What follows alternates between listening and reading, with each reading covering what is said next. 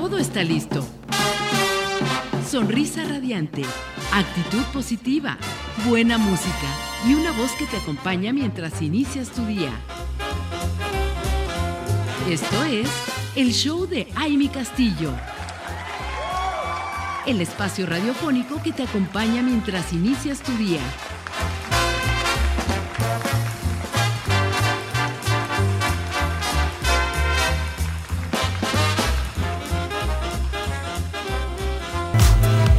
Estamos de regreso, comunidad radiante. Qué gusto, mujeres que están conectadas con nosotros esta mañanita y que están disfrutando ya un cafecito para escuchar esta gran plática que les prometimos desde el inicio de esta emisión y que ya muchas estaban preguntando que quién, quién es este gran invitado que tenemos. Y bueno, pues yo quiero, yo quiero de verdad saludarlo con todo el cariño, con todo el respeto y admiración a Rafael Jorge Negrete, que está aquí, que le damos la bienvenida en este gran enlace que tenemos, mi querido Rafael. Qué gusto, bienvenido. Ay, mi gusto es para mí estar contigo y con todo el auditorio. Y bueno, nosotros de verdad emocionadas, mi querido Rafael, porque de verdad que el, el, el saber que vas a estar aquí con, con nosotros en Cuernavaca, Morelos, en este gran evento con causa que, que, que se, se está organizando y que además tenemos la gran noticia de que está sold out para, para que pues más niñas en la danza eh, puedan encontrar y disfrutar y vivir sus sueños. Y bueno, de esta manera, conocerte a ti a través de tu música, a través de lo que has hecho. Quisiera que nos platicaras un poquito, porque quiero decirles, comunidad radiante, que sí, si les suena el nombre, por supuesto, es nieto de este gran, gran artista mexicano, Jorge Negrete. Y bueno, además lo que sí es que hay que, hay que decirlo y presumirlo, que es cien por ciento mexicano nuestro querido Rafael eh, Jorge Negrete. Y, ¿Y qué te parece, Jorge, si nos comentas un poquito de cómo ha sido esta tu trayectoria y cómo ha sido, cómo iniciaste? Obviamente decir cómo es que descubriste, pues, obvio, viniendo con este gen, ¿no? Y con este la sangre de artista, pues entendemos cómo fue que, que ya traías esto en tu, en tu vida, en tu sangre. Pero cuéntanos cómo fue este inicio y cómo ha sido esta trayectoria. Pues mira, eh, siempre me gustó, me llamaron mucho la atención las artes, en especial la música. Sin embargo, eh, no lo descubrí eh, como tal o que, que planeara ser cantante, sino que más bien eh, al terminar la preparatoria me encontré con, pues buscando la oferta educativa, me encontré con un folleto del Conservatorio Nacional y para mi sorpresa me di cuenta de que todavía podía estudiar profesionalmente la música, pero únicamente en canto. Es decir, yo quería estudiar guitarra o piano, pero convertí a la, a la voz en mi instrumento. Un segundito. Y este y terminé la carrera en el Conservatorio Nacional de Música. Después tuve la oportunidad de vivir en, en, este, en Austria, también en Francia. He tenido oportunidad de hacer conciertos en Japón, en Estados Unidos, un poquito en Sudamérica y Centroamérica. Y pues he interpretado óperas que son del repertorio clásico, como Aida, como Turandot, y bueno, todo esto uh-huh. a lo mejor no es muy mediático, pero pues, más o menos en uh-huh. esas hemos estado. Y por supuesto la música mexicana es algo que por la tradición familiar pues nos piden y hacemos uh-huh. con muchísimo gusto y todo el corazón. Así es. Jorge, bueno, más bien Rafael, es que eh, nos quedamos con este, este punto de Jorge Negrete, pero Rafael, eh, eh, estamos escuchándote y, y realmente suena eh, bastante, híjole, como todo muy ambicioso esto que has logrado. Y además yo creo que para algunas personas el, el, el saber, con el hecho de, de, de ser nieto de quien eres, podría decirse, y teniendo ya el talento, pues bueno, ya eh, podemos eh, o podemos pensar que así inicia esta vida de artista. Y saber que estudiaste en el Conservatorio Nacional de Música, que tienes esta, eh, esta licenciatura en canto de ópera, ¿no? Es, es increíble porque habla de una preparación, un respeto al público y de, y de realmente, eh, pues que no solamente es esta parte de, de el feeling, ¿no? Como dicen, porque a veces a lo mejor muchos podrán entrar a, a estas carreras, y, pero si no hay ese feeling, si no, no hay ese gusto por las artes, como en este caso en ti, pues suena eh, o es más complicado, ¿no? Pero definitivamente nos, nos llena de, de, de gusto el, el saber pues todo lo que te has preparado y además en do, a dónde has llevado tu, tu música. Y, y cuéntanos un poquito de esta parte, eh, porque la ópera, ¿no? O cualquiera diría, pues se va a ir por la línea de la canción mexicana y, y, y, si, y sin embargo pues fue la ópera. ¿Por qué decidiste esto? Eh, bueno, la, la, la licenciatura ahí en el conservatorio es justamente canto de ópera y concierto, pero eh, es, es, un, es una forma de arte apasionante que engloba pues muchas disciplinas juntas, por supuesto la música, la música sinfónica, el teatro, pero nuestra música mexicana es, es, es, es también una joya y es algo muy valioso y muy interesante. Eh, en concreto la canción ranchera, que empezó a agarrar mucho auge a partir de los años treinta del siglo veinte y este y tuvo muchísima difusión, yo creo que hasta los años principios de los años setenta, pues eh, de alguna manera eh, es, es inmortal y sigue en el gusto de la gente, porque tú vas a una fiesta y, y una fiesta familiar donde hay muchas personas de diferentes edades, verás que se... Eh, cada uno está como en su rollo, ¿no? Los abuelitos con el bolero y el adulto contemporáneo con otra cosa, los jóvenes a veces desafortunadamente con el reggaetón, pero a la hora de que llega, por ejemplo, un grupo de mariachi, todos se juntan y todos quieren cantar, porque es, es música extraordinaria y a todos nos identifica, se vuelve como un punto de generaciones, la música mexicana con mariachi. Además de que la música mexicana con mariachi, aunque surgió en Jalisco, en el occidente de México, pues también se nutre el mariachi este, pues de ritmos y de estilos de todo el país y, y también de influencia un poco de la música cubana y de la música española, pero es este admirado en todo el mundo. Hay, hay mariachis en obviamente en Estados Unidos y Sudamérica, pero en Serbia, en Japón, entonces es impresionante y eh, contribuir un poquito a, a la difusión de la música auténtica tradicional mexicana, pues es este es, es, es una cosa muy bonita. Y así yo creo es. Que de alguna manera todos siempre tenemos que, que voltear a ver a, a los valores más importantes de nuestra música, ¿no?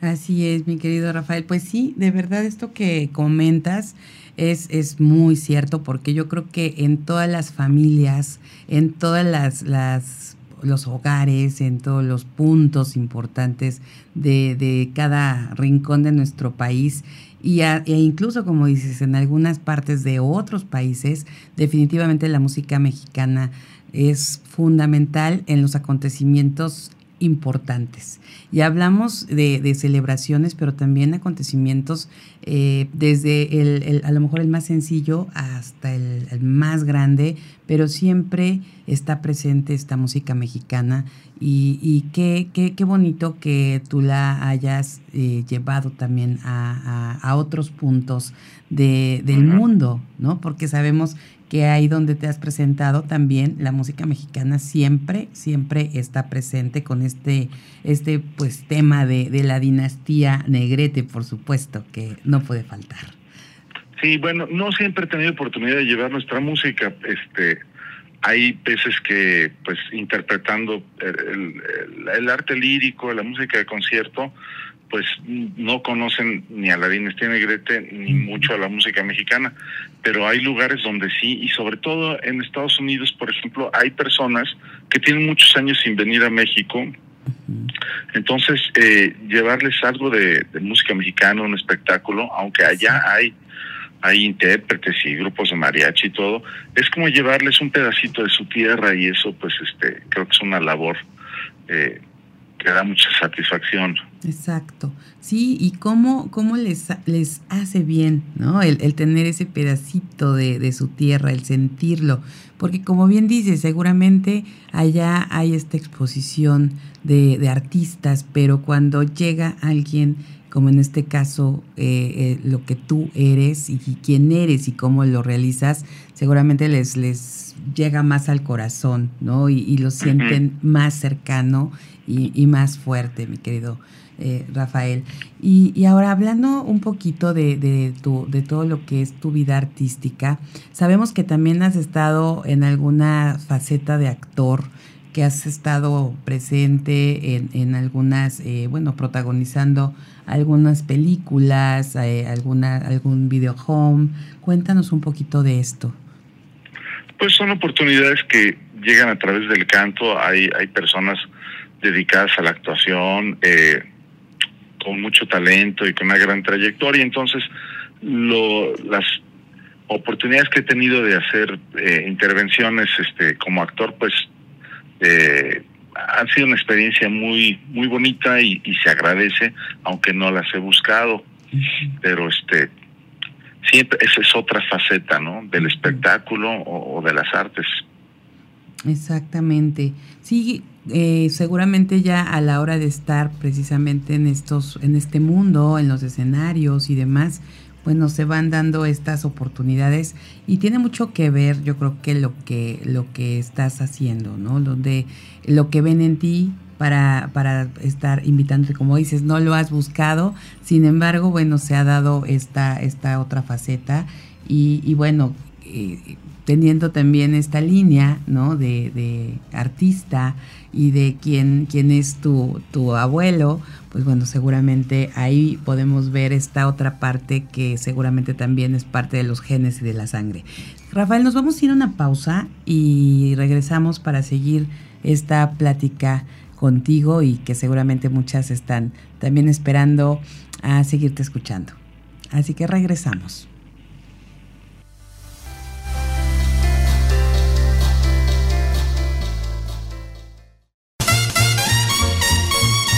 Esto es el show de Aymy Castillo.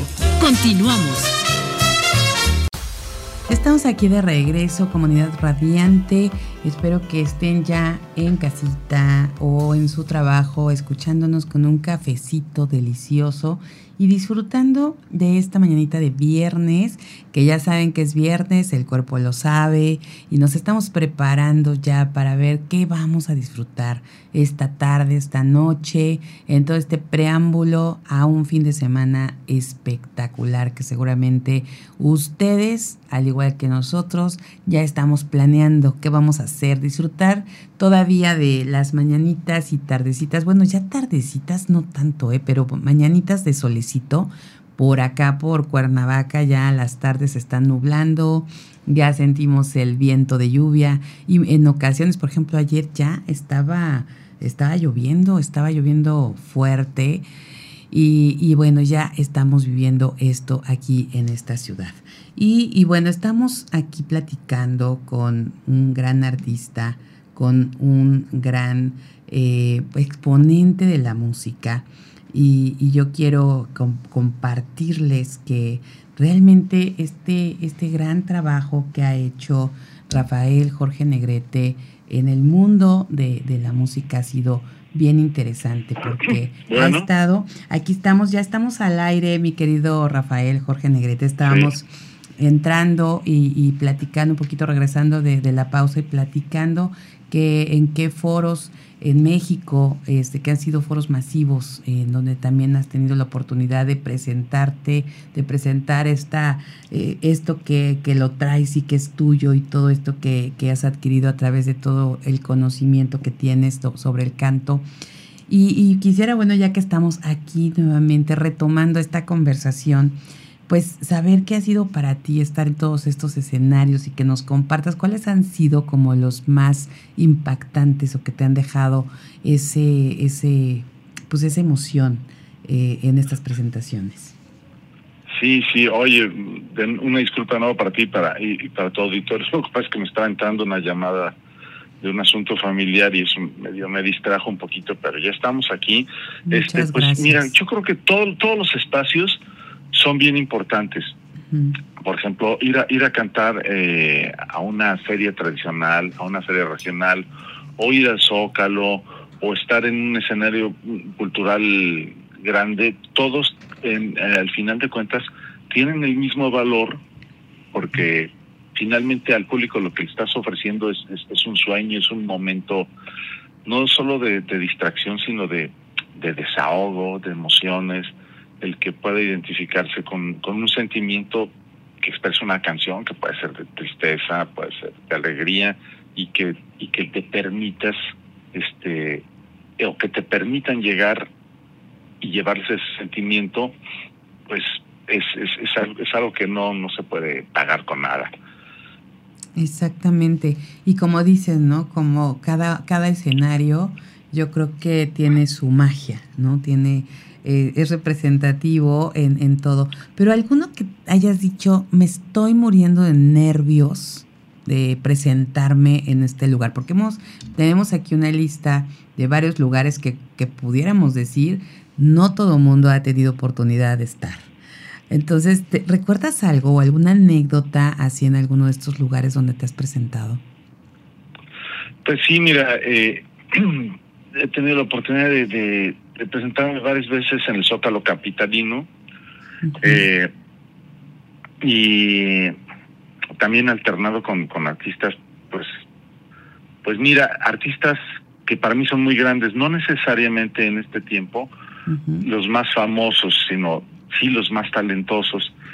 Eh, en el dos mil diecinueve eh, se presentó en el aniversario del encuentro de Moctezuma y Omotecuzoma y Cortés una ópera este, que se llama Motecosoma segundo, que está hecha a partir de, de diferentes obras musicales de Vivaldi y que el maestro Samuel Maynes, compositor mexicano, violinista, historiador, les, les dio forma y les dio contexto en un guión a partir de la visión de los vencidos de Miguel León Portilla. Entonces, eh, tenía una carga emocional muy fuerte porque me tocó interpretar a Pedro de Alvarado, que era un, pues, un hombre de su tiempo, que fue infinitamente eh, más violento que, que Hernán Cortés.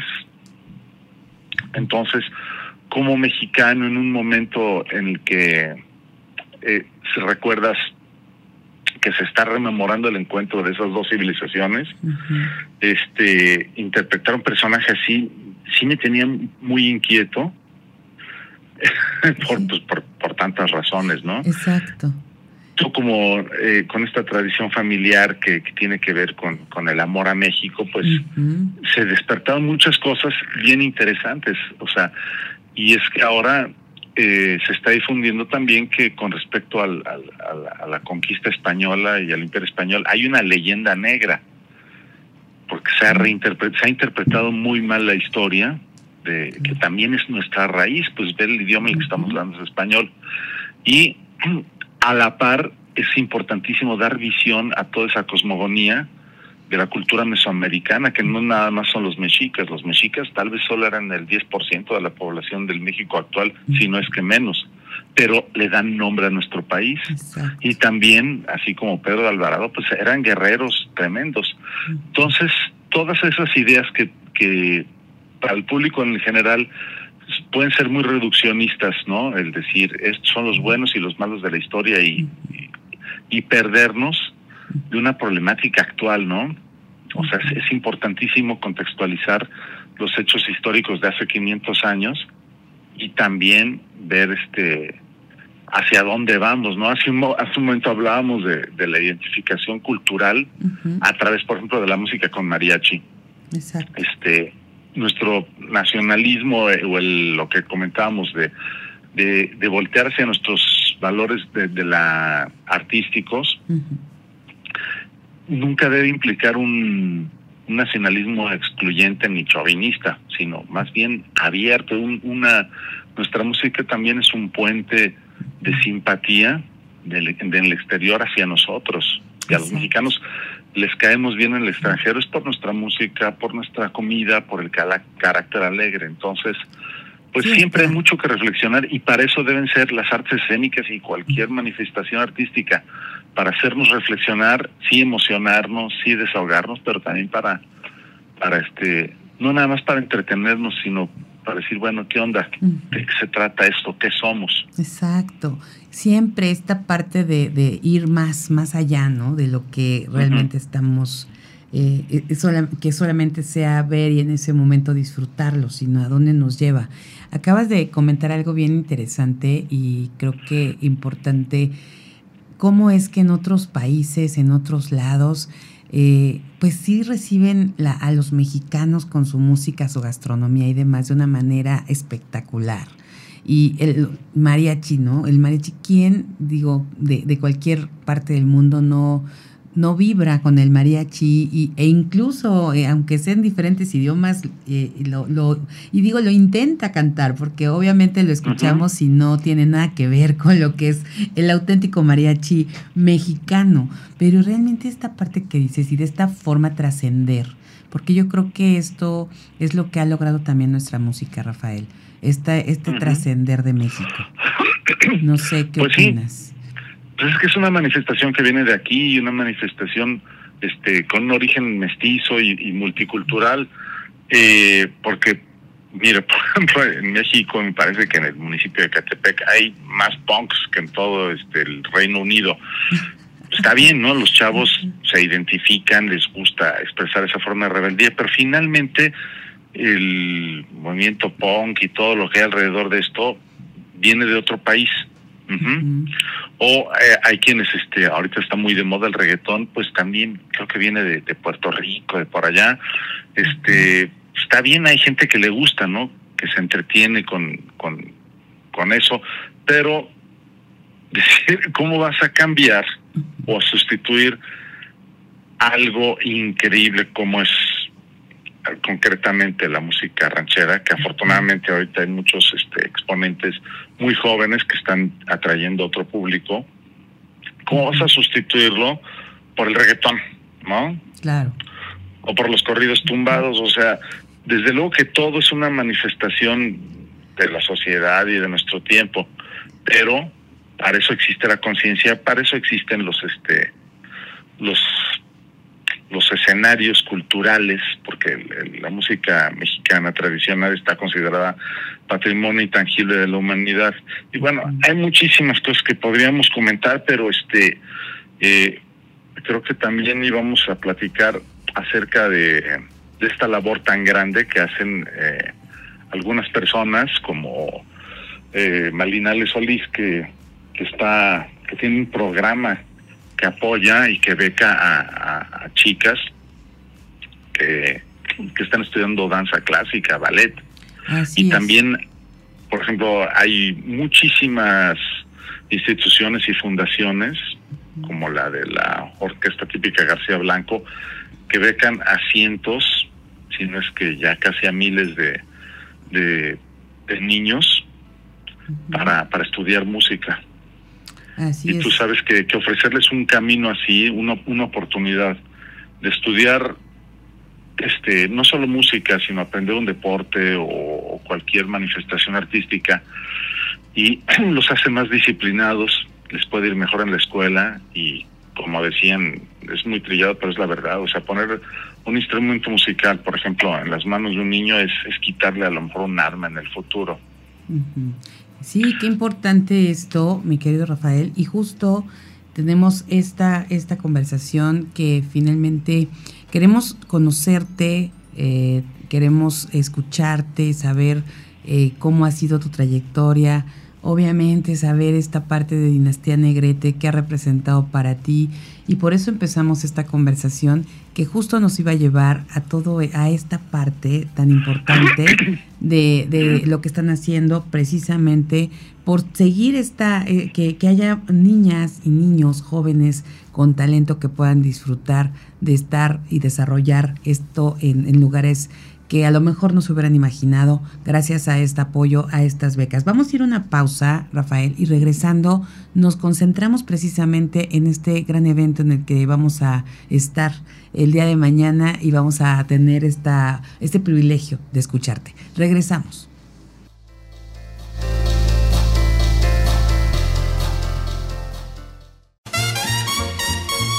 Esto es todo por hoy. Te esperamos en la próxima emisión del Show de Aymy Castillo.